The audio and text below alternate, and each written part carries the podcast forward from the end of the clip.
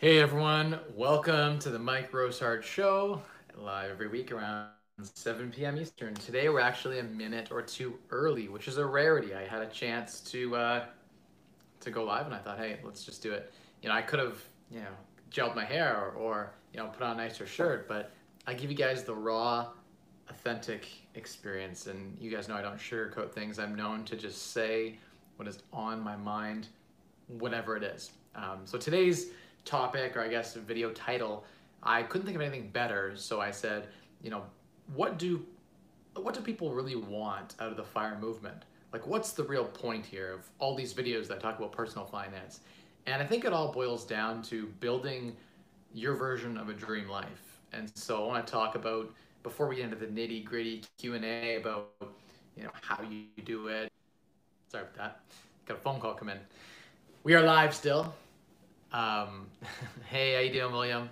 Brandon, good to see you guys on. So this idea that, you know, when you're thinking about what your dream life looks like and how you kind of craft that, and it's interesting in my own personal experience, having you know quit my job in 2017 and gone through, you know, Jordan-like retirements and then back to work and then retirements and then back to work. Um, I can tell you that it's always evolving. Like the dream life is you know you think it's one thing and then it evolves. And you know maybe you start off thinking hey my ideal life is sitting on a beach. And then you realize that like you get a sunburn if you're on the beach all day. And that's no fun either. And maybe you think it's just like your favorite video games. You think that that's your part of your dream life. And and you know maybe it is. But what i've found tends to be is some sort of balance. And at the intersection of and i, I find your happy ground there you will love you will love your life. And so part of building the dream life, I think, is like Maslow's hierarchy of needs and starting with like covering your basic physiological needs. So your shelter and like a decent shelter, um, you know, food, having good quality food and, you know, good things to drink and eat, and having those positive people in your life and just having a good environment overall. Now to achieve that and have the time to still do the things that you love to achieve the next tier, which is like self-actualization. Um, I think that you know, there's there's definitely a need for financial independence. It's very and it happens. There are people I've met in the wild who have found that perfect thing that they do. And they have full autonomy, it's like their own business, and they're doing the work that they love, and they do it on their own schedule, and they're paid well for it. And to those people, fire's not active. And I've gotten DMs from people who are experiencing that. And I guess my only counterpoint to that would be like, what if that changes? What if you go through a recession or know, there's a revolution technologically in your industry and, and that changes? Or maybe you lose a major client. Things can happen, right? And so I still do believe that even if you're living your dream life, even if you found that perfect way to spend your time and you're being paid for it, and by the way, like 90% of people, probably higher than that, aren't and don't. So majority of people don't do work that they find completely fulfilling, that they have full autonomy and control over, and that they're good at and they find is adding value to the world. And it's very subjective. Like not only do you have to be good at that thing that you're doing with your, your time and your life, like you have to be really good at it by the way, and you have to believe that you're good at it, but you also have to believe that it's adding value to the world. Like as an example, I'm very good at cost control and managing renovations. It's one of the skill suits or one of the skill sets I've developed over the last nine years investing in real estate. No one can manage a project like I could. When I look at my full attention, I can keep costs very low. I can grind the trades down. That was something I was really good at doing. I hate doing it, and I feel awful. I feel awful fighting with a trades guy over $200 for like a plumbing fix versus 300 bucks. I can do it. I can grind them down. I'm good at doing that. I'll go find five trades until one of them gives me the price that I want, right? And I was good at doing that, but I don't do it anymore because I hate it. Same as placing tenants. I was very good at placing tenants, but I hate it. That's why I've outsourced it. I I would spend hours thinking about, you know, which is the right tenant for this property. And I was very, uh, I would scrutinize very well. So you might say I had mastery over doing that task of, you know, burying properties, but it wasn't enjoyable. I would wake up and like be fatigued from the day before from doing like renovations and managing it all. And I wake up with a dozen texts and it's stressful. I was good at it and I made a lot of money doing it, but it wasn't the dream life, right? And so some people will find that crafting the fire plan that involves real estate investing, they might find that if it's, you know, if they have to actively put in time and deal with the stress and the management, it's not the dream life. And so I'm here to be that sober uh, voice of reality for those people who are planning the dream life that even I thought having you know rental property portfolio was like early retirement. That's like the that's the dream. And I mean it's a level up for sure from the nine to five shackles. For sure it's better than that. But there are levels of financial independence that once you reach a level of financial independence where you're uh, you know you're sort of not no longer chained to having to work anymore and you're working for yourself or you're managing your you know your real estate portfolio or, or your stock portfolio if you're actively trading that's still like a job. And if you don't love it or you fall out of love with it, you need to be prepared to pivot. And so that's what I was talking about today. And um, I don't know, it's interesting how, how that evolution happens and how the change occurs in your mind and and then you have to sort of pivot and, and move with that. So a good fire plan is one that is very fluid, very you know dynamic, one that changes often. So it's finding that, and that's the challenge. And even now, I go through you know midlife or I guess early life crisis, quarter century life crisis, where you're like, what am I meant to be doing on this planet, and, and what is that thing that I'm supposed to be doing? And and I don't know. I search for it every day. Um, let's get into the questions here because I see a bunch of them popping up. All the regulars popping on. William, how you doing? Good to hear that you're listening. Happy Wednesday. Hey Brandon. Hey Seema. Quentin. I am well. Thank you for asking.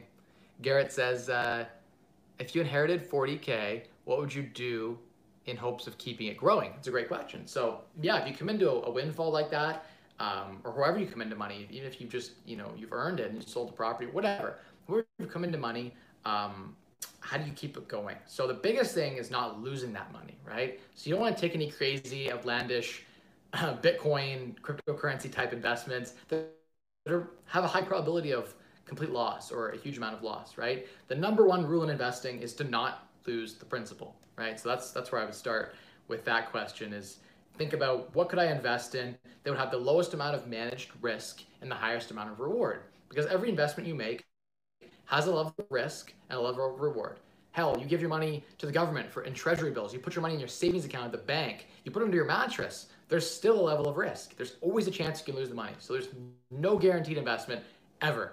The bank could fail, the government could fail, the insurance company could fail, someone could break into your house, right? There's always a chance of loss. So people say, I want the safest, I want to never lose money. That's impossible. Even if you're holding on to cash, it's degrading at 2% a year on the basically due to inflation, right? So you're losing 2% even if you're holding on to cash. And that's if no one robs you, right? So you're losing no matter what. So you have to invest your money so you stop losing. Because holding on to it in cash, it's sitting in your bank account, earning no money, that's, you know, that's a lost position.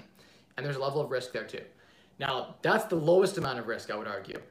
There's also um, no return with holding under your mattress in cash or keeping in your bank account um, or just in like terrible treasury bill type bond, government bond investments that pay very poorly. You're barely beating inflation. In most of those cases, you're losing to inflation. So that's not a good prospect for the 40 grand. If it's in your bank account, you know, that's probably not a great place for it to be. Unless, of course, you're on you know you have a plan where in three months from now you're going to be investing it in something and you need the liquidity for that investment in which case you have to bite the bullet and lose the inflation for three months and sacrifice some return now for more return later.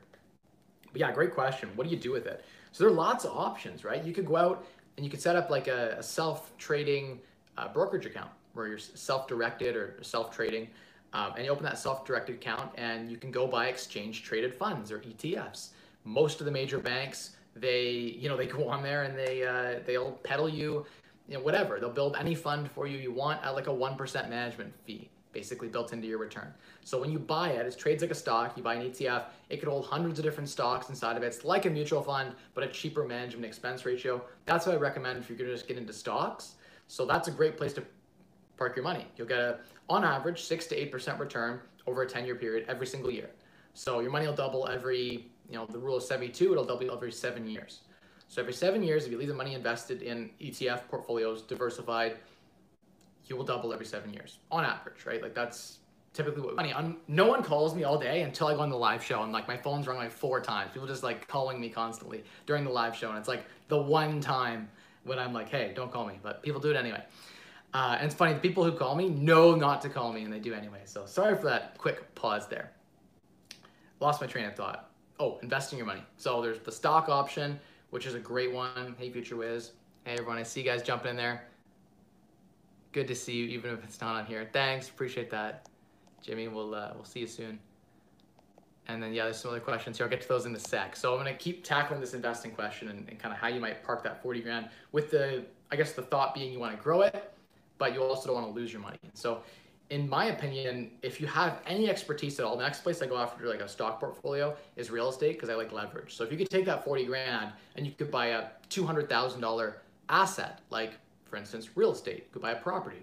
Uh, you could get the bank to give you a $160,000 mortgage. You put up 20% down payment or $40,000 and boom, now you own a $200,000 real estate asset and you only had to put 40 grand up. So that'd be a great way to invest it as well, depending on the market that you live in. Like if you live in LA or New York or Vancouver or Toronto, it's gonna be very hard to park your 40 grand anywhere. Except, and by the way, I've been getting some questions about this recently, pre-develop or pre-build um, condos are a great way to get investing for a little bit of money. There's often deals, and I see them pop up, where like 2% down or 5% down to the end of this pre-build, and in two years from now, it'll be built. So you put up a small amount of money, and now you have an option contract that you have to obviously close on in two years for this this condo property. And if, if you could buy the right kind of condo that could maybe be slightly positive cash flow, and in Toronto they exist, in the major cities they do exist. You might find like a one or two bedroom condo that can cash flow slightly positive. It's not a good thing to hold on to long term, but if you could get you know a five hundred thousand dollar asset for $20,000 down, you now control all that appreciation for the next two years before it's built. There's no carrying costs because all you do is put a deposit up. They're going to build this high rise over the next two years. And by the time you're ready to take occupancy, you sell the paper. You sell the right to buy that there, assignment of purchase and sale. And in almost all cases, it'll have appreciated in two years. So you get a little upside that way. Um, if you decide to close on it, you still have that upside as well. So that's kind of a cool way to get investing into real estate for not a lot of money down. And there's no like there's no large fee structure or carrying costs for all that appreciation you're going to get on that condo potentially, right? And worst case scenario, the market doesn't appreciate, you just sell it off for what you got it for and what you bought it for, and then you know whatever you recoup your investment. So there's not a lot of downside.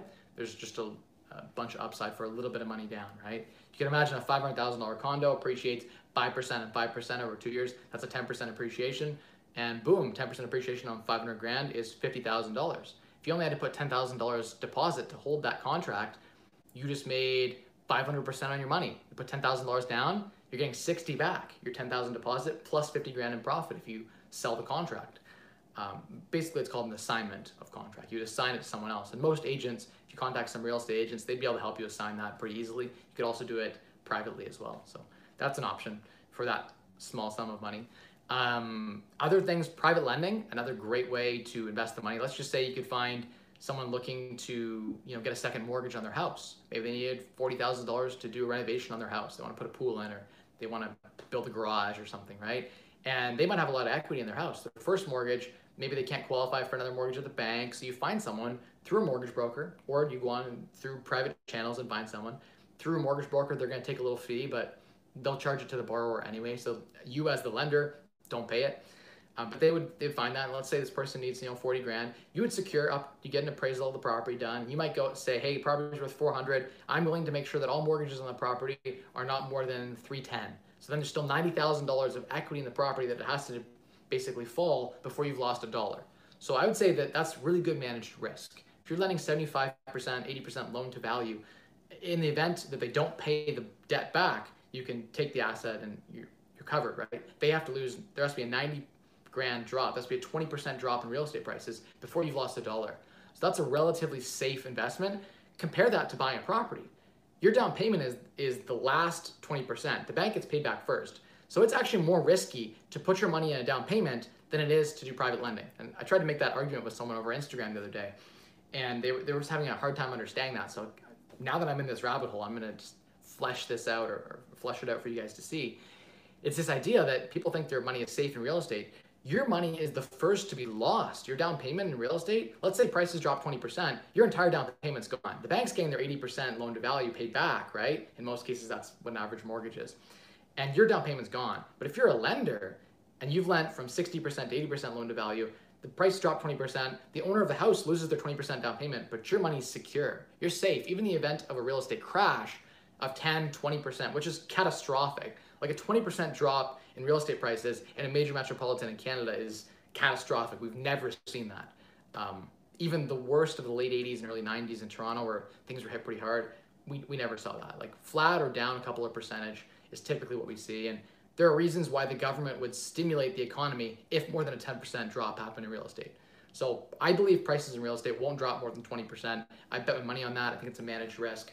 So that's where I kind of feel safe in private lending. That's a great space to be in too.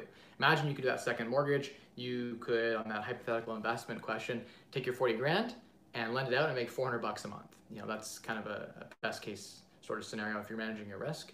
And so 1% a month return, 12% annual is probably like a really good return if you went hunted for, you know, someone to lend a second mortgage to. So, and it's easier to do with a small sum of capital than a large sum of capital, actually. People think that it, you know, being a private lender is easier with more capital. It's actually a lot harder the more capital you have uh, because you're trying to deploy this little amount of capital to people and there's periods where they pay you back and you can't deploy it out again. And so it'll be, you might get a 12% return for 10 months and someone pays you back and it takes you a month and a half to then fund another deal. So you find someone who's got a deal closing in 30 days and it takes, you know, maybe they get an extension of closing. So there's 45 days where you have that cash in your account making no money. And so with a lot of money, it's actually harder to do private lending and get those great returns. But with 40 grand, you could easily find someone who would take that money and, and keep it, right? So it's easier to deploy actually small amounts of money in private lending, contrary to popular belief. So that's another option too, where you can make 400 bucks a month in passive income from your 40 grand.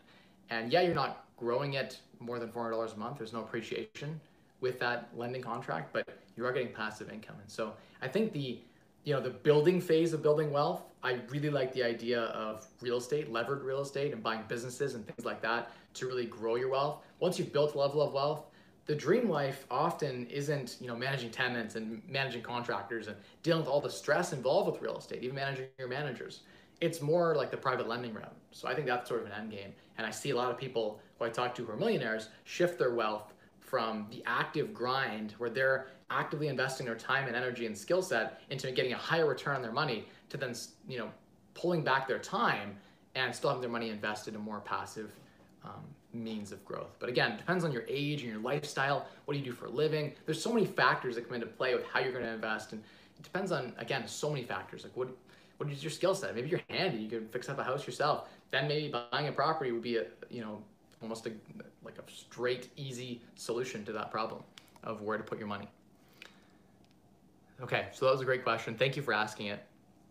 Next question uh, says, "Hey Mike, crazy weather today. Yeah, it's been it's been wild here in in London. We've had heat, and then we had a lightning um, storm brew up. So yeah, it's been we've had geez, it's been over 100, so 32, 33 Celsius, super super hot here in uh, in southwestern Ontario for sure. It's been uh, kind of nice actually though. I've enjoyed the heat. Extreme Clean says, "Are you doing coaching?" Yeah, sometimes I do coaching. It, if I'm on the phone like more than an hour a day doing coaching, I just find that, and honestly, like an hour a week is even. I don't like to do a lot of coaching, to be honest, but I do do the I do do coaching. Like I have a mentorship program that's free. I don't charge for it, um, but it's full time live in, right? And I do a lot of coaching through there. I do do the occasional coaching call here and there um, on one-off basis, basically. I don't have a courses that I sell or any coaching that I do, and it's not because it isn't a good business idea. It's a great business idea. It's one of the highest profit margins. It's very scalable, but um, just don't have the desire right now for that. Maybe someday if I write a book, then I would create a course or something to go with that book, or I don't know. It's on the idea board of things that I could do with my time. I just haven't found a, a need to carve out that time to to do that. And money isn't a primary driver for me anymore. And so, yeah. Do I do coaching on occasion? Do you enjoy being a realtor? Do you think it's a good career for work-life balance, or is it always going to be long days and always on call your whole life? Quentin Green, great question, Quentin. And by the way, great to see you on again. It's been a long time since you know I feel like I've, you've had a question on here. I do appreciate that you've been following for you know well over a year. Uh, Quentin, you know it's tough. I I'm not really a realtor. Like I am a realtor, but I don't work as a real estate agent in the same way that um, most real estate agents work. Right? You guys know that I pretty much just service myself. I'm like my own only client. Sometimes I'll help the mentees or like close friends find properties. Right? But it's a job. Um, it's a, it can be a very good paying sales job. And if you're a trusted advisor for the person, and a real estate agent can be a really good trusted advisor. There are some agents who go the lengths of like helping to manage renovations or place tenants, and they really add a ton of value in putting a deal together for their client.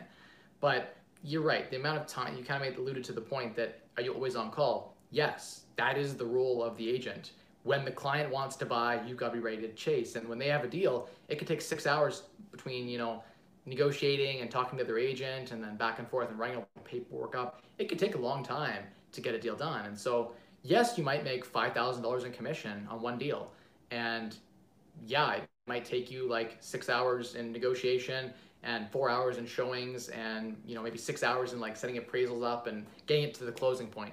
and that's good per hour it might be 50 bucks an hour or 100 bucks an hour or more but you'll often do 10 showings in a row and make no money right for a client that never ends up buying or a client that goes through 30 properties to buy and so being an agent can be a great i think it's a great entry level learning to be a real estate investor career and so you do learn a lot. You're exposed to a lot of different properties. You're exposed to a lot of different problems and situations in real estate that you have to learn how to solve. And as a real estate agent, when you get to your own properties, you have that leverage, that experience, that network of lenders and investors that you can sell properties to later or you know connect to contractors. So it's a huge leg up if you want to become a real estate investor and that's your path to financial independence.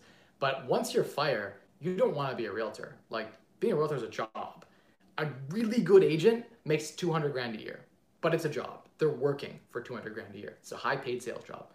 So if you don't want a job, then you don't, I guess, don't be a realtor, right? It, it can be a great way to get to fire, but I think once you're fire, most agents, if they had unlimited, you know, income, they wouldn't want to be doing um, being a real estate agent, right? There's lots of pieces of it that are not desirable.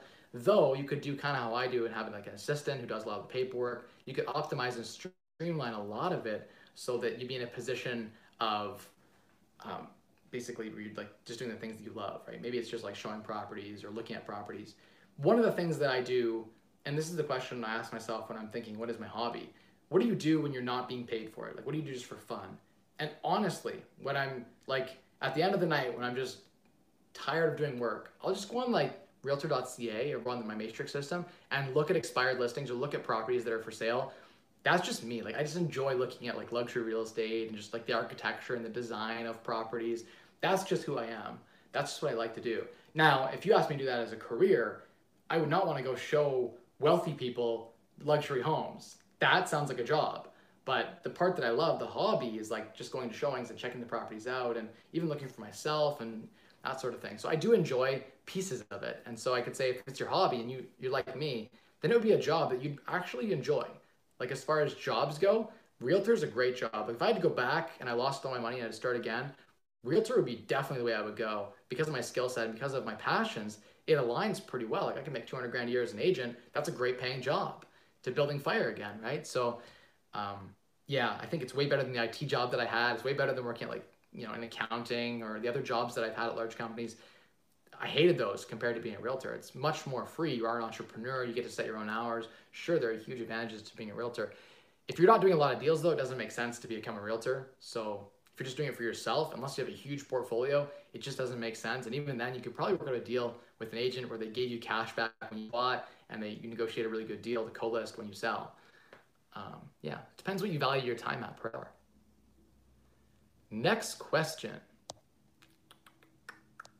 LeVar says, what type of house structure problems would you stay away from when buying a property? It's a good question. Um, ones I like the least are roof leaks and foundation structural issues. Foundations are really, really expensive to fix. So it's tough when you have a finished basement to see. Sometimes you get surprised and it looks, it's all been parged outside so it looks good. And then you get inside and the foundation's not great because there's it's all finished and you can't see it. So sometimes it's inevitable and the home inspector can't, there's no way to prevent it. So that's when I try to shy away from. But at the right price, there's nothing I won't touch. Um, and then roof leaks are one that I kind of get afraid of too. Only because not afraid of like I can I've tackled so many roof leak problems. It's just that every time I do, or not every time, but like seven out of 10 times, let's say, the majority of the time, when you get into a roof leak issue, there's like mold, there's more than you think that there is, and it ends up becoming a bigger job than what you initially thought because all the insulation's no good unless it's spray foam. But if it's like fiberglass or cellulose, that insulation's no good because it's all wet, and then you gotta like redo the vapor barrier and you gotta redo the drywall, and potentially there's some like reframing you might have to do if there's some rot you gotta cut out or you know plywood get replaced before you fix the roof. So it depends on how extensive the leaking and the damage is. But that would be the two that I try to avoid. Everything else is like a cheap, easy fix. Honestly, people get afraid of like little like cracks and bricks and stuff like that. I've even seen like foundation cracking that isn't leaking, that isn't extensive, and it looks scary, but or even sometimes like there'll be parging that's all broken off the side of like a, a foundation and it'll have worn away maybe an inch in. But you got like a nine inch, you know, concrete foundation poured. And so like an inch of wear is no big deal. You can just like patch that up really easily, right? And so that kind of stuff doesn't scare me at all. It's the really scary, you know, roof leaks and foundation stuff that I try to avoid, mostly because the time it takes to get it fixed. Like I do a lot of management to get that fixed properly, right? And so for me, it's just the time suck. I've been through it. I've done projects like that where they've just been terrible roofs and stuff like that. And I've had a foundation collapse even. Um, mostly the contractor was negligent in this one occasion, but um, I've had it all. Like we literally are repouring like we've been, I've been through it all. As an investor, I've come across pretty much every terrible thing you can have happen in a property. And so, yeah, I mean, it's easier to buy the turnkey deals that just need cosmetic work. And I think for your first five properties, you should just do that. Vicken says, hey, hey, how's it going? Welcome on. Garrett says, I agree with what I've learned from you. I want that beach life. I want my house paid off in full. That's probably a mistake. Uh, I'm okay with renting on a lakeshore. I'm even okay with part-time work as a barber. I'm just done working for someone who tells me when to work. There you go. So that's you're wanting to elevate in the ladder of freedom. And I think once you get enough wealth that you know you once your time becomes worth $100 or $200 an hour, it might not make sense to even be a barber unless you just love cutting and styling hair.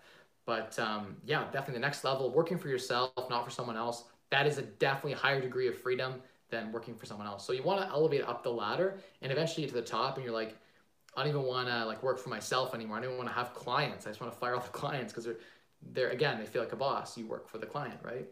And so yeah, different degrees of freedom. I think you'll you'll find what fits for you and, and for your personality. But the one piece out of there that I didn't like, um, I, I think you'll find that the beach life is great for a little while, and then you want to mix it up and change it up. You'll need something to keep yourself engaged. The second piece was the house paid off in full. I think that's a mistake. Um, I can't see an argument for the house being paid off that makes any sense for anyone under the age of like 70. Um, you can go borrow, um, we should refinance your house and pull out 80% loan to value at like 2.5% right now. Put that money in anything private land, buy real estate, invest in a business, whatever, buy stocks, anything. You go buy blue chip stocks that pay a six, like bank stocks in Canada, like Bank of Montreal, TD, RBC, you know, CIBC, whatever, HSBC, all the guys, they all pay dividends of like five and six percent. And you get a capital appreciation. They've been beat up a lot because of COVID, right? So you could buy stocks like that as an example. I'm not recommending those plays, but just like just picking an example to make a point. You could borrow from your mortgage at two and a half percent. Take the money out of your house because you don't want to pay your house off. Go and invest that, right? And get a 5% dividend, or you can do private lending at 10% and get double that. But let, us just say for easy math, 10% with private lending. 10% and your mortgage is costing you 2.5% interest. You're making 7.5% on the money. Let's say a $300,000 mortgage, 300 grand invested at 10% is 30 grand a year in interest income. Your mortgage is not 30 grand a year. You'd be further ahead investing the money and having the profit from the money invested pay your mortgage for you. Either way, you're mortgage payment free. I'm all for mortgage payment free. I've been mortgage payment free for nine years now, but I will always have a mortgage balance. That's the differentiator. You want to be mortgage payment free. You don't want to be mortgage free. You want a mortgage. You just want to take that money and you want to invest it somewhere and have that investment pay your mortgage and put money in your pocket. The next question. Hey Alex, how you doing? Hey John, how you doing? Ilya says, "What's your thoughts on Owen Sound? It's more of an elderly community." Um, Owen Sound's all right. I, I, have a friend who who's a large investor there. If you guys follow John Kepler, he's he's the guy to talk to in, in that area. Um, yeah, I don't know a ton about the community. There is an aging community there. Um, COVID's not been been kind to the aging population, so that's something to think about during this time specifically. Maybe there's an opportunity there or, or something. Um, yeah, you just have to. I guess you could play like the senior housing move um, yeah, I don't know a ton about the market. I, I can't tell you, like, it's a small town, right? So, what you'd have there versus Toronto or say like London would be you know, lower appreciation should be lower appreciation because market fundamentals aren't as good. Now, reality reflects that there's been a ton of appreciation there. Maybe it's overvalued based on market fundamentals. I don't know. Um, I suspect it is a little bit overvalued. A lot of the smaller communities here in southwestern Ontario are overvalued based on the market fundamentals that they have. Um, but there are trends like people are moving further out from the city and they're working from home. So if the infrastructure can hold it and there's you know sufficient internet infrastructure there, etc., I could see those smaller towns, you know, doing well long term, especially if they're within a close proximity to a larger town. Um, but yeah, that's sort of my advice on that. If the cash flow is good, if you're getting one and a half, two percent rule, or some really good cash flow, then it can make a lot of sense. Garrett says, I thought about a second home. There you go. You could buy a second home, and turn it into investment property, and cash flow positive. Hello Future says, what do you think about student rentals after COVID? What do you think buying a six unit apartment building is better or buying student rentals? Hello Future, I am bullish on um, buying anything that's under market value today. So if a student rental, because of COVID, is now trading at a 20% discount, it could be an opportunity. But you're right. At market value, paying full retail price, student rentals are going to get hammered. A lot of the international students can't come back to 2021 Half of the programs have gone online. A lot of the programs are 50 50 online and in class. So the need for people to have student housing is greatly reduced, especially in a city like London, Ontario, that a quarter of our population is a student at Fanshawe or Western, right? So that's huge. When 25% of your population is gone, or let's say half the students don't come back, so 12.5% of your population is gone, that's a lot of available units and rooms for rent and, and all that kind of stuff. So that's going to affect the entire rental market here. And so my hypothesis is when all this stimulus money, these billions and billions of dollars are being injected in stimulus into the economy, and these low interest rates that are artificially low right now because they're trying to prop up the economy, right? The government has lowered interest rates and they've dumped a ton of money into the economy. So that's a huge boon for real estate, right? Like real estate is artificially high right now. And there's trends like people are able to work from home now. So they're moving outside of the city. So that's a trend for people to sell their house and, you know, upsize and whatever and, and buy more outside the city. So there's just a, a trend right now for London, Ontario specifically, where I think the market is artificially higher than it should be. That to me is a sign to sell, not to buy. So unless, and I'm still buying too. I people bring me deals and I'll, I'll take them down, right? But I'm only interested in buying deals that are strongly cash flow positive and that I can burn pull my money out. So those are the deals I'm most attracted to right now. Everything else, I'm like, I'm barely even looking on MLS for rental properties. That's how bad it is right now and I have eight properties listed for sale right now on MLS. So I'm I'm pro dumping some properties off. I think this is in the fall or next year. Everything's going to catch up, and all the stimulus money is going to end. Interest rates are going to go back up when the economy catches up. Interest rates will rise again, and there won't be that strength in the real estate market that there is right now. A lot of it's artificial. It's my thoughts. Doesn't mean you shouldn't buy real estate. Doesn't mean you can't still do it. Can't still burn. You can. Just be cautious. Uh, so I guess the last part of your question was the six unit versus the student rental. And I think, again, depends on the numbers, but I think you'll have an easier time renting the six unit than the student rental right now. So that might make it a little bit easier. Yeah, I mean, long term, I think it'll come back. I think it'll be okay. Like a year or two from now, three years from now, it'll probably be fine. Student rentals will probably come back. Um, but yeah, it depends on location too. If you're in a premium student rental location, your student rental will probably do well, even with half the population there, right? You might have to drop your price per bedroom because when a thousand new units come on the market that were rented to students before, um, they're competing now with the families. So your sixplex is competing with the student rental down the street, and they're bo- and he just drops his price 100 bucks for his one bedroom apartment. You got to drop your price too to compete, right? Next one. Uh, hey, is there a way around the five percent rule? Do I oft live in the property if I only put five percent down? uh, is there a way around the 5%? I don't know what the 5% rule is. Um, specifically, you're talking about the 5% rule. So 5% down, I think you mean 5% down. So it's in the same question. So I'm just going to assume the second part of the question is, um, oh, you're, you're talking about rent versus buy maybe? So do you have to live in the property if you put 5% down? Yes. Um, I don't believe you can buy a rental property. I'm not sure on that actually. I, don't quote me on that. You might be able to buy a rental property with 5% down. I know people who have done it, but then those people were friends of mine that might have said they were going to live in it and then change their mind. So you could maybe do 5% down, live in it for a year and then, or six months and change your mind, and then still have the property at 5% down. But the problem with buying a 5% down is again, the private mortgage insurance is like a 3 4% fee. So you lose most of your down payment. So that's something to think about too. Next question. What are your thoughts on velocity banking, paying off mortgage lump sum with line of credit? Uh, yeah, I'm a big fan of the Smith maneuver. So Smith maneuver is the idea that you take your primary residence, you turn it into a HELOC or a line of credit, and then every time you take, basically every time you buy an investment property or you invest in stocks, you take the money from your home equity line of credit, and now your mortgage interest is all tax deductible against that investment that you made. Whereas if you just had a mortgage on your house and it wasn't the funds weren't used to invest, then you wouldn't be able, or you couldn't trace directly that the funds were used um, to invest, then you couldn't write off the mortgage interest on your house. So that's a, something to think about. I like lines of credits against your house because now your mortgage interest on your house here in Canada then becomes tax deductible against that investment. Um, but paying off your mortgage early, I'm not a big fan of. I would like to always have that available credit, that home equity line of credit there on my house. The smart thing to do is actually home equity lines of credits go 65% loan to value. But if you did a mortgage for 10% loan to value and then a HELOC for 70% loan to value, you get 80% loan to value in total. You need to have a small fixed portion mortgage to get an A lender to give you um, 80% loan to value with a HELOC. So the key piece is that you have a small fixed portion as well. Um, even if your mortgage is like 100 grand or 50 grand or something fixed, and then the rest can be in a HELOC, you actually get more money at your house to invest elsewhere. Hi, Mike. How's it going? It's going good. Thank you for asking.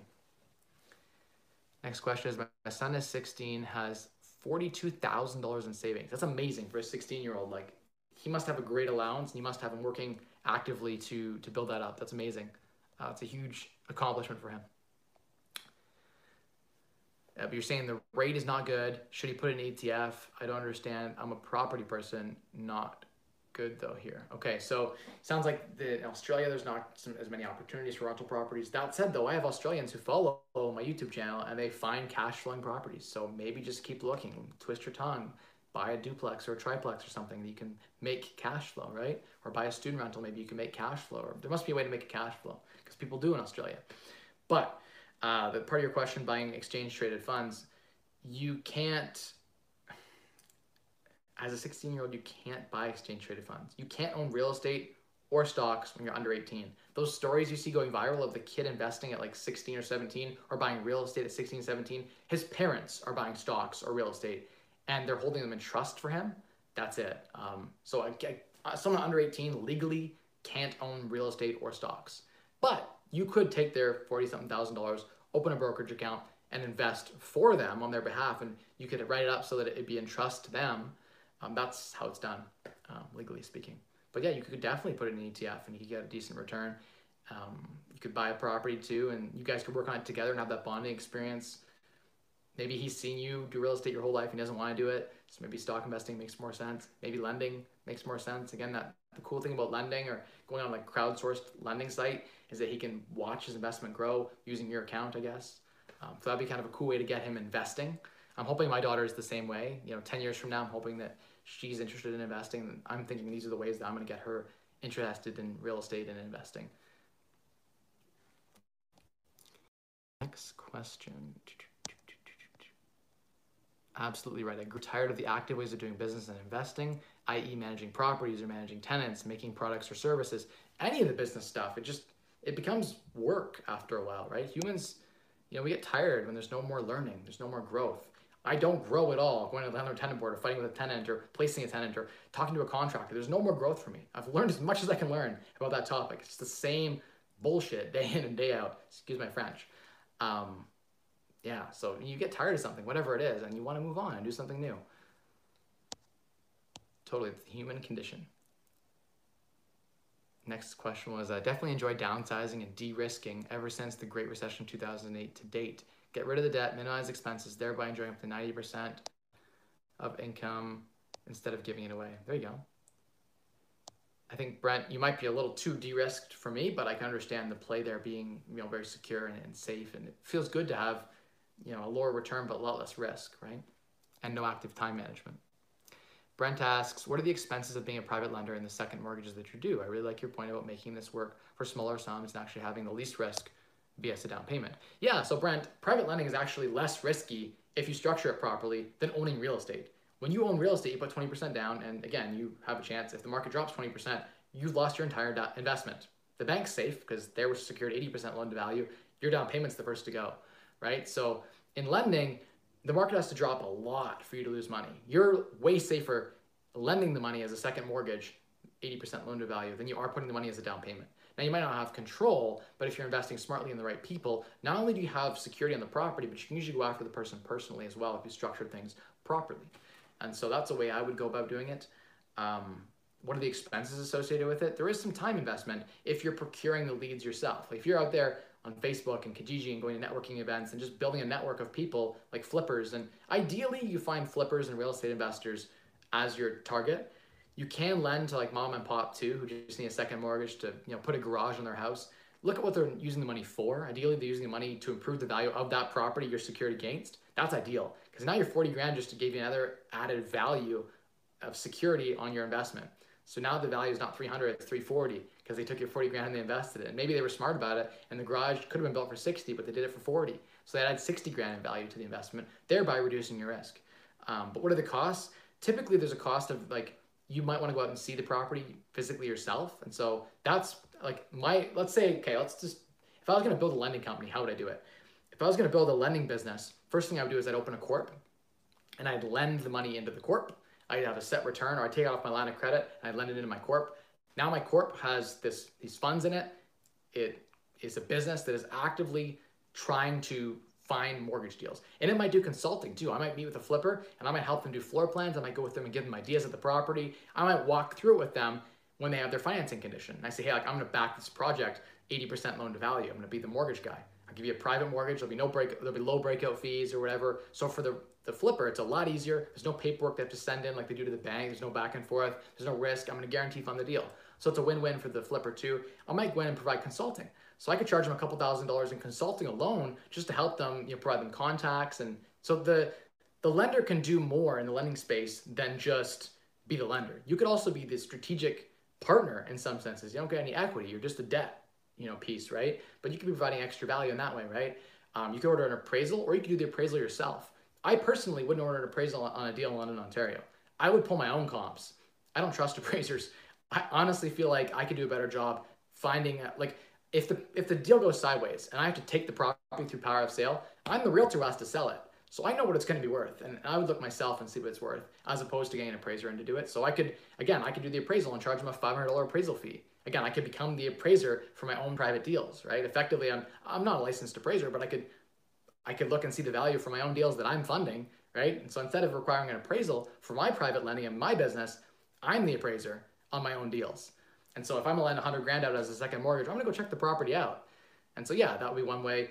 Um, so what are your expenses? You asked is building this business up. There's gonna be an injection of time, but if you wanted to outsource things, you could hire an assistant to do the mortgage commitment. So when you decide you're gonna fund a deal, you write a commitment letter, right? A mortgage commitment, it'd be a one or two pager. You send it out, they'll sign it saying they're they're committed. And you might even charge them a deposit of thousand dollars if they go to another lender after you've spent the time now to uh, appraise the property and you've you know you've agreed to fund it. You've locked your capital up for their deal. So for the next 20 days till it closes, the money is sitting in your account for them. You can't invest it in anything else. So that will be like a usually a lender will take a fee. It'll be a lender fee of one percent of the balance you're lending, typically. So you'll get if you're lending out 200 grand, you'll take a $2,000 fee plus a $500 appraisal. Plus the borrower will also cover your legal fees. So you'll have a lawyer that will write the documents. They'll have a lawyer that will write the mortgage documents. Your lawyer will secure on title, so you're safe. And so there'll be legal fees associated with that as well. You put that on the borrower and you might charge them 12% for this mortgage. And if they, you know, it's a one year term, let's just say it's a long flip and it's a one year term. If they pay it out early, they have to pay you two months of interest penalty. So if they pay it out for six months, they pay you eight months of interest. That's how typically how a private lending business would be structured. And it's great because now I'm getting passive income. My business also has expenses. I might have to go out to lunch occasionally. I might have to meet up with, with flippers and do networking. And I have to do some marketing. I might have to pay for some Kijiji ads to generate leads. I might actually reach out to mortgage brokers in town and say, hey, I'll pay you $500 if you have a deal that goes south that they need quick funding in three days close. And so now I'm going to pay a mortgage broker to feed me leads for good deals. You find a property where they got 40% down, they just want a 60% mortgage, that's extremely low risk. If they're willing to pay a 10 or 12% interest rate, I might say, hey, uh, I'm willing to pay the mortgage broker for connecting us together. So that'd be an expense of the business. You probably have gas expenses. Like there will be expenses to the lending business, yeah, you might even your best, you know, your best clients that you lend to, you might take them for lunch or give them gift cards. There's a whole bunch of things expense wise that could exist for this said business. But I love lending businesses. I think it's a great way. Um, I haven't really pursued it actively, but I've been I've always noodled on doing that. It'd be cool to do it. Uh, I think it'd be a great business. It'd be a pretty good lifestyle business because once your capital is all deployed, you know you don't have anything to do uh, other than like ensure that the payments come every month. And typically you just do posted checks, so there's nothing to do. You just you have the checks on your phone. You snapshot them into your bank account. Um, so that's like what two minutes. Maybe you have some bookkeeping to write down that you collected the interest. Um, but yeah, when you're trying to fund the deals, there's some active input there. You could just hire a mortgage broker to do all of that for you and lend your capital out for you. He'll take the lender fee, he'll do the appraisal, he'll do all of that. You just go yes or no on the deal. So that's another option too. If you want to outsource completely and do like extremely passive lending, you could do it that way too. Um, but yeah, it's kind of a cool thing. I like to look at properties. I personally enjoy that process. And so for me, I probably do procure my own deals I was going to do lending. Again, I might get tired of it. You know, we made that point earlier in the stream tonight that after, you know, doing it for two or three years, it can become monotonous. It can become repetitive. And maybe it makes sense to outsource that too.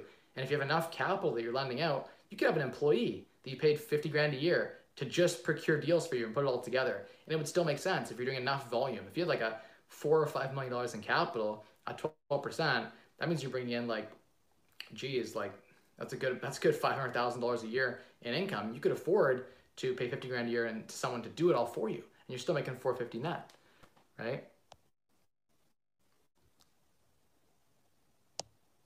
Where do I find real estate listings? Realtor.ca, the MLS. Uh, you can also go on Kijiji Facebook. There's tons of other places you can find for sale by owner. Um, but yeah, hopefully that answered your question, Brent. We went pretty deep on that lending piece, and that's actually a good segment. Someone after this stream is over should go in the comments and tag the timestamp for this, and it'd be a good one to make a separate video about.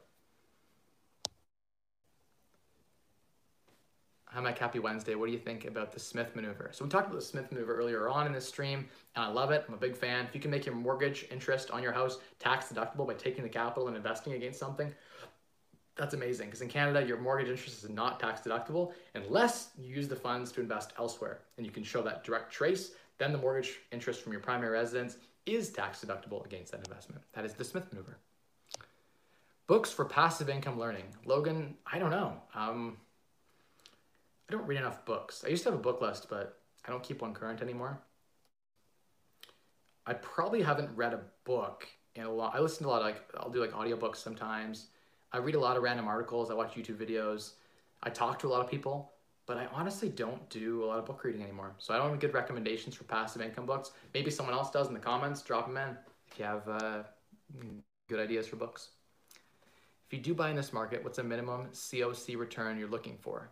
Uh, COC meaning cash on cash. Um, it depends, you know, on so many factors. If I'm buying a deal that has, you know, a great appreciation upside and a great location, I'll sacrifice on cash on cash because the location is so good, the tenant quality is premium, etc., and so forth. Um, next would be, I guess, if you're in like a C class area, you want a really high cash on cash return, but uh, it just depends so much. I would say less than 15% cash on cash return, I'm not even interested at all in investing. Uh, I could just do lending instead, and it's much more passive and much more secure than buying a property. There's lower risk lending 80% loan to value than there is buying real estate.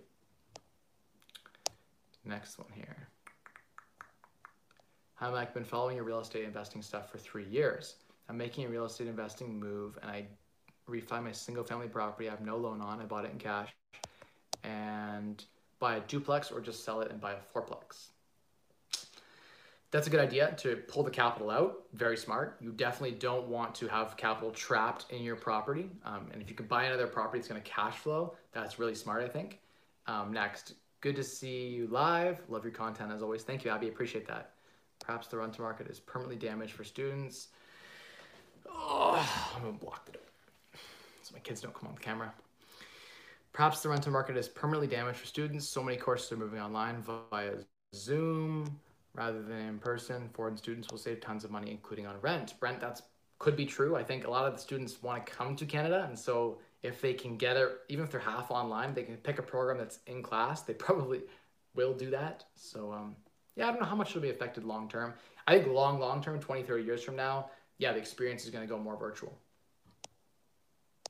Land plays next year, Michael Chung says. Yeah, I mean, potentially. If there's an opportunity, you know, for a land play and you can buy like a nice mansion and sever off the property and then sell the land off, I'm always open to development opportunities, um, you know, where they can make sense. I don't like being a developer personally. It's not my, my thing. But on my primary residence, if I'm living there anyway and there's a land play development, I can see it making sense.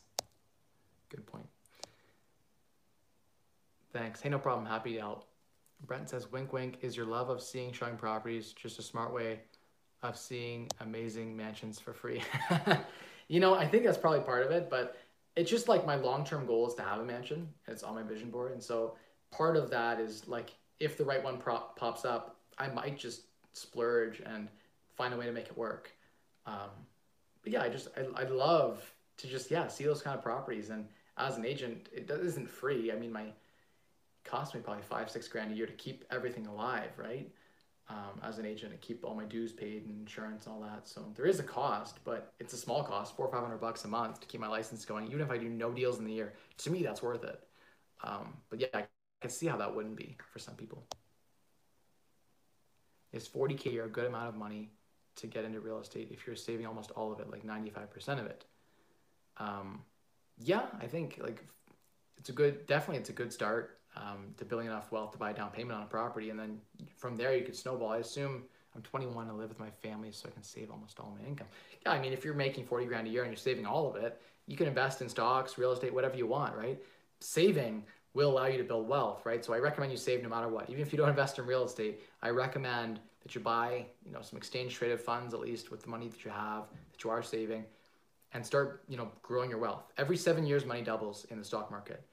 In real estate, it can be even sooner if you buy the right type of properties that cash flow well and, appreciate in the right areas. So it's, yeah, I mean, I love real estate and I think that there's no barrier to entry. If you're making 40 grand a year, when I started investing in real estate, I was making 50 grand a year and my wife was making 38 and those were our salaries and we bought properties. So you could totally do it. There's no reason you couldn't.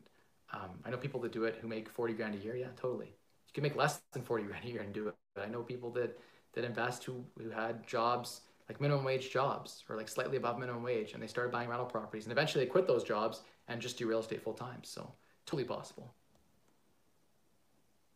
Uh, have you ever got burned lending? How do you make sure you not get burned? Yes i've been burned lending um, and it hurts.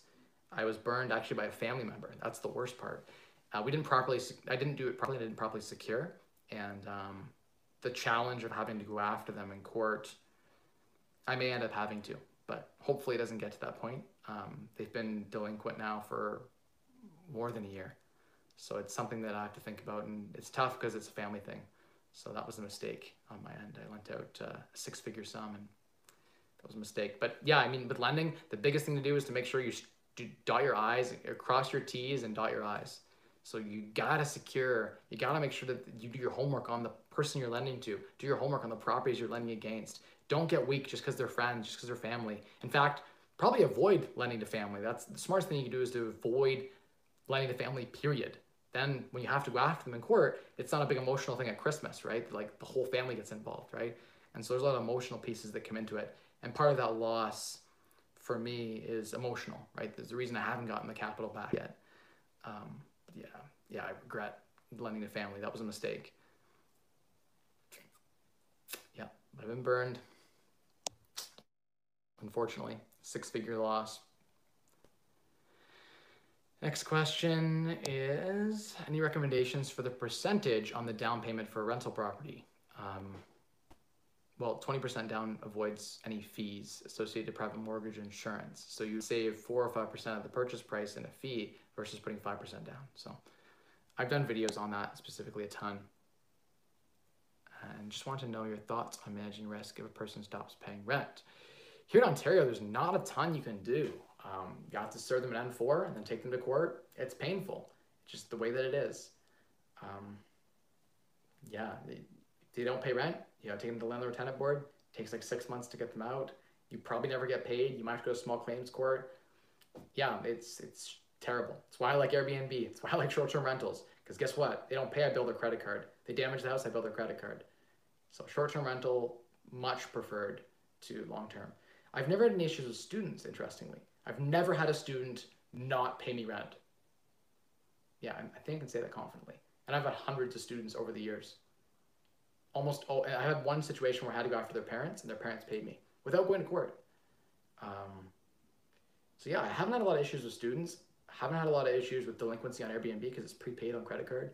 Uh, but yeah, with long-term tenants, it's a shame. Like when you're ser- if you end up buying properties that are in the C or D class space, and you're servicing those people who are at the bottom of society, like they're struggling on, you know, they're on like ODSP or Ontario Works, and they have substance abuse issues and mental illness. It's tough because collecting that rent means like you have to be the bad guy, right? And in some ways, like they've agreed to a contract to pay a certain amount of rent, and they should honor that.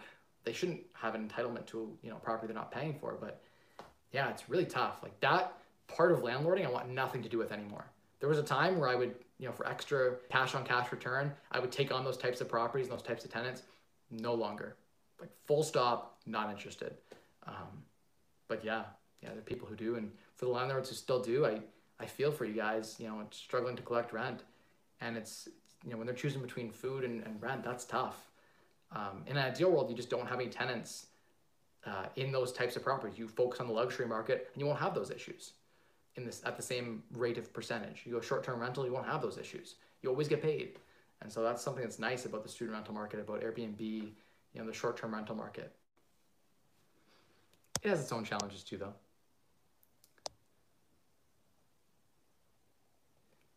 Next question is, hey, I've read $280 million mansion in the USA. How much does your dream mansion that you mentioned as a goal cost? What is your dream location? I don't know. Like, I love Canada and, you know, I have family here and I have roots deep in London. So probably somewhere, you know, like my long-term dream would be to have a piece of land that backs onto the river or a piece of, you know, a bit of water, um, sprawling, privacy. Like if neighbors can see me when they're driving by, not interested gotta have that privacy, seclusion. You drive up your driveway, and there's a nice big property there. Um, just for like enjoying myself and having that privacy. For me, privacy is a big thing, and so that's that's the biggest piece of of it. Like I don't want one of those Beverly Hills properties where you like all the neighbors can see you. That would be terrible. That those were zero to me. Um, or like a big fancy property in the city, worth zero to me. I don't want to see neighbors. I don't want to have that. I want that seclusion. I want that privacy. Especially because I do a lot of public stuff on YouTube I've had people drive by my house and like call out my name and stuff, weird stuff, like especially at my last house. It just, it's a problem being a public figure and not having that privacy. Um, it's a shame. I'm a public figure that doesn't make any money because YouTube pays me nothing. Um, but yeah, take all the all the risk and expose myself to the world. Only seems to come back and bite me in the ass. All this uh, online presence that I have. You know, tenants have used it against me. People just like like to latch on and attack, right? But I like to hope and believe that this time that I'm giving to people for free is benefiting thousands of people. And so that's why I continue to do it because it doesn't pay much, much of anything. I think I make like five bucks for this stream. I might make five bucks on average um, from YouTube from the, this video. And so $5 an hour is like, there's nothing I do for $5 an hour except this. Um, it's like, this is like my, my charity. Um, but yeah, I guess Dream Mansion, probably like 3 million bucks. I think for $3 million, I could build a nice 8,000, 9,000 square foot um, dream property with huge vaulted ceilings. You know, the inside Four Seasons pool and hot tub connected into the house and everything that I'd want.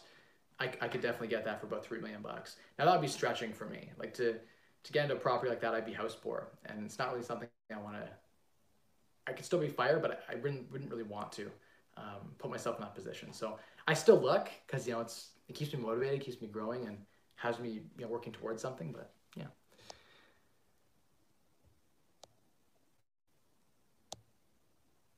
let's see here. How many years or months does a person need to receive lending for real estate? Uh, it depends on the lender. So most lenders look for six months to a year minimum in a full-time T4 job. They prefer a year plus. Private lenders might use less. You definitely can't be on probation. So three to six months is usually a probation period. Uh, okay. Brent says, turn losses on lending to friends and family into spiritual victory. Forgive completely, never mention it again. Make a goal of succeeding in spite of the loss and recouping it and growing beyond it. Brent, yeah, it's tough. It is tough um, when family takes that from you. And um, and they could pay you back but don't, or you know they've had opportunities to but but haven't for you know their own personal reasons. And everyone has their own struggles and their own reasons why they don't do things right. Um, yeah, it's a tough one. I haven't I haven't fully um, walked away or written it off yet, but I know if I do two or three more deals, let's say I lost, and I'm not gonna say how much I lost, but it was in the six figures, like four good deals, three good deals, and I can make that money back, right? So it's like a few months of my life to make that back, and so I just like to believe that that money went to helping, and that's all I can do, and that's all you can do.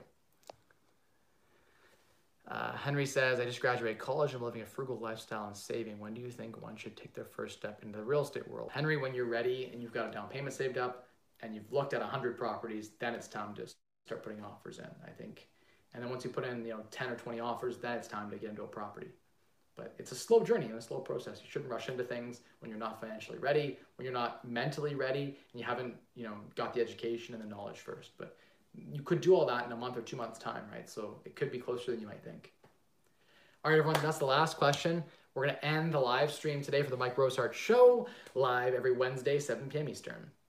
What is the secret to unlocking a wealth through you? Three levers. You got to spend less, you got to earn more, and you got to maximize the returns.